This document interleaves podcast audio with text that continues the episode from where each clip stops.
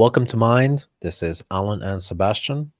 And today we're talking about destroying technology, particularly destroying those tools that have been associated widely with evil acts.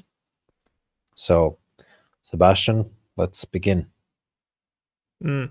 So, so a few episodes back, we spoke about the advantages to destroying um, technology, and a question was raised where if there's a difference, if you can uh, personal personify uh, technology based on what sort of people created it or used it and for what purposes they used it. So um, the real question here is, you know, this does destroying technology associated with evil in some sense give the victims or perhaps the it, it, it, would be interesting to take the case of a historian looking back. Uh, would yeah. it give any benefits and if so which benefits? So probably we should take some examples. Uh, you, mm, yeah. I, th- I think you'll mention the gas chambers. I'm thinking of something more difficult like a knife used in the murder of a loved one. So this is mm. this is almost a personal um, meaning outside of any kind of national coverage or maybe possibly if they found the knife of a mass murderer uh, jack the ripper then then now it's got historical significance. But um, something smaller i'm thinking. So why don't we mm. take either of those? Yeah for sure. Um, so I I would just to get the basics. I think the most basic um, advantage if you're a victim, like if if your wife was murdered with the knife, and you know the um, the murderer wasn't caught, right? He wasn't. He didn't pay for even though he, you know, obviously does in the long run because he will have to live with himself after he has That's murdered right. his wife um, but but but still, the you know the guy who got his wife killed hasn't um you know has, has still has a wound right i mean he is still hurt and he um yes.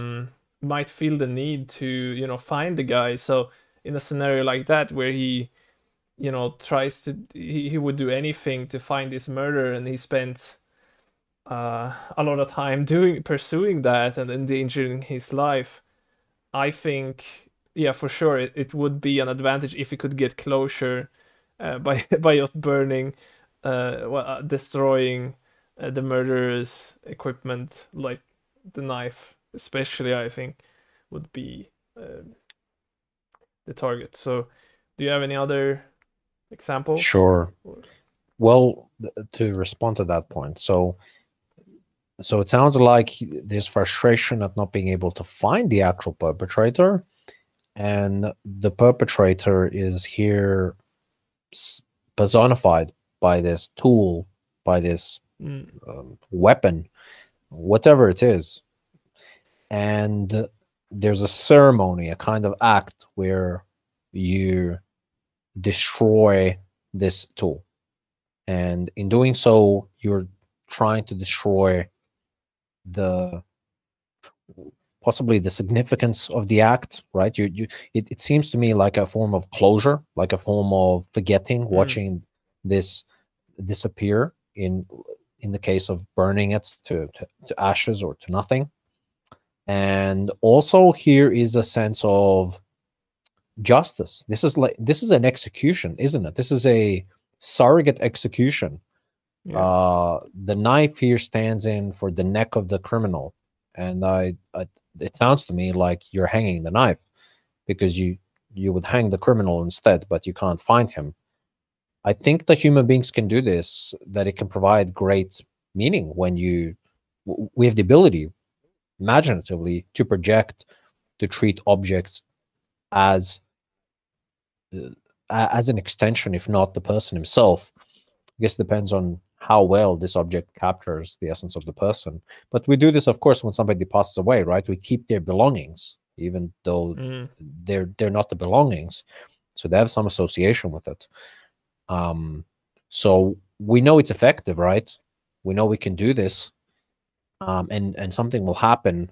Obviously, the advantage is a, a sense of mastery over it, a sense of justice, and then a, a sense of closure, forgetting about it. So that's what occurs to me doing this to the tool itself. Mm. Yeah, and uh, yeah, so it gives you closure. So, um, yeah, do you? Yeah, I'm. do you have anything? Well, this is for the smaller. Well, yeah. so this is for like the smaller tool. What about, you know, when it comes to the destruction of something like the gas chambers? Here, that there's a historical significance because mm. keeping it alive, what what does that do? Well, it doesn't allow it to be forgotten, right? So yeah, whether one should destroy it, well, I, am not sure in in whose possession. I assume it's the government's are these chambers, but suppose they were somehow privately acquired.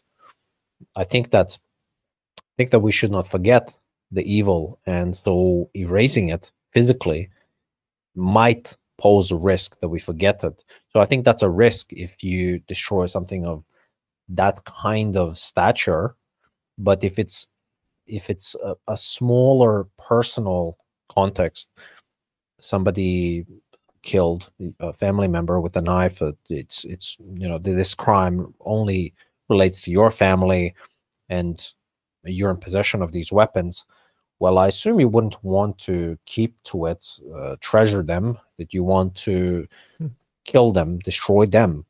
So there's there's no historical significance um, because nobody can learn from this. It's just a knife. But the, the gas chambers, for example, you know, the world, speaking generally, knows about this, and so there's great benefit in keeping them and not destroying them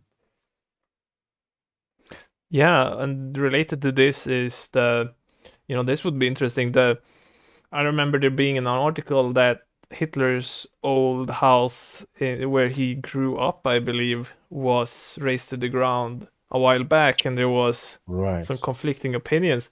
I'm actually, you know, I used to think that it was wrong because you need to remember history, right? And this was just uh, like the gas chambers you described. But thinking about it now, um, yes. You know, those that's not the same thing, right? This is that's the house right. of the Fuhrer, right? This isn't where he killed people. This is where he grew up, so it doesn't really give that effect of horror, right? I think if they had kept the, I don't know if they do, if they kept the bunker where Hitler killed himself, right. I think that would be uh, yes. worth keeping around. But I don't think his house where he grew up, especially if he didn't uh, you know, form his ideas there, especially if he, Absolutely. you know, was innocent to a degree, right? But yeah, do you have any thoughts on that? Yeah, that's a great point. Particularly your last point. It was a formative um, period in his life, provided that he formed there and developed there. So it's not clear that the identity of the Fuhrer, Fuhrer is uh, associated directly with this household. And further it doesn't indicate the crimes. It's is not so directly linked with them uh, for the reason as you mentioned that this was him before the crimes but also it's not the scene of the crimes and also it's not directly responsible. He didn't house them uh there, there, are no particular tools. However if you if we add if we call qualify this if they were like prototypes of gas chambers and drawings in his bedroom and his bedroom was like the the nest where he hatched these ideas then you say well possibly there's some reason to preserve these walls because here's the first clawing of the evil that was to come out uh, in full form later. But if there's nothing indicative of any of this then all you're doing then is preserving a, a, I suppose a kind of happier memory memory of him so I think possibly leave it. I think it's a, here a derivative, a non-essential. It, it, it holds little significance. So I agree with you uh, on that point. Mm, and then, you know, there's similar similar cases. Just to wrap up, um, where his mountain resort uh, is like a cafe now, I believe. I'm not too sure, but uh, I think it's called the Crow's Nest or something like that, where he, well, he only went up there once, but that's all preserved. So uh, I think the same. Well, I don't know because he ruled. Yeah, I think that's different. Even though it's not a gas yes. chamber, even though it's not where he killed himself, I think right. it still has some historical value because that's where he ruled and ruled, uh, you know, Germany and mingled with the politicians, which is half the battle, right? You have to, uh, you know, first of all, control the people, and you do that. You, you could do that. Well, part the part of that is just mingling with, um, you know, the politicians in the country, which he did. Well, as far as I understand, mostly over there. So yes even though it's not as dramatic as a gas chamber or his bunker, That's I think right. um, it's uh, still, you know, a legitimate historical relic as opposed to um, his house growing up and, you know, I guess his toys while growing up and everything like that. So. Yes, uh, I think you're right. I think if it was involved in, in a, a clearly less direct way, it could hold some significance. But the question arises how many of these historical artifacts must we preserve? Because it's kind of endless, right? I mean, maybe he traveled and used all kinds of vehicles and trains. Are we supposed to preserve? And where do we house them? Like, you know, he traveled over this road when he made this decision, and that was a critical decision. I mean, should we, is this highway now going to be named, you know? Um, in relation to that incident. Um, so, so I, I, guess the question would have to arise: How would you uh, delimit the number of artifacts? You know, the gas chambers are pretty. Uh, they hold so much. You know, not only what happened, but also everything that led up to it. They're they're kind of like a summary. You know, Hitler is there, and the Nazis are there and the Jewish people are there, and all the other people are there. And the whole war is there. It's it's so pregnant with all the events. It's like a climax. So I suppose an argument could be made that you we really don't need to now preserve every tank and car and place and fort and mm. bunker. Mm. Maybe a few. Maybe focus on the essentials, like here is where he met his end, like a coward, and here are the gas chambers, particularly the gas chambers. Um, because it's kind of the effect of the ideas that he had and others who shared his ideas. So that's important, you know, the scope and scale of destruction. I think probably more important than you know the bunker, even though one could take some joy and celebrate it. But that I think is suspicious to be visiting the bunker every year to celebrate that. I think there plenty of alternatives are superior to doing that, even though one should celebrate it. So, mm-hmm. final thoughts, and uh, I think I think we're okay for this um, for this segment. Yeah, I guess um, my final thought is just, you know, how many other uh, you know historical artifacts might we have? You know, sh- should we maybe have saved like, you know, I mean, there's museum museums showing off, you know, Jack the Ripper's stuff but should we have like uh, preserve the stuff that you know kings use because i mean kings used to have massive injustices so so i guess i'm gonna end on that question just um, you know yes. well yeah what what should be preserved and what shouldn't uh, is a difficult question and uh, it all depends on you know how recent it is i think is is a part of it but also just how horrific and how unprecedented, you know, because with kings, that's the problem that you know there wasn't any other way to live. That's that you know, especially to you know the ancient people, they just they just couldn't figure out many other ways that worked.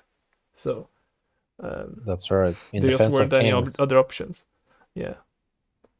The, and also, uh, that's a great question to end it. And also, how the duplicitous in history is the thing that you're trying to preserve. For example, it might not mm. be the exact kind of iteration of a crime, but I mean, tyrants can be a category. So are you must we really sanctify and preserve every single blade of every single tyrant that fell upon a victim's head. I mean, uh, history is totally replete with them.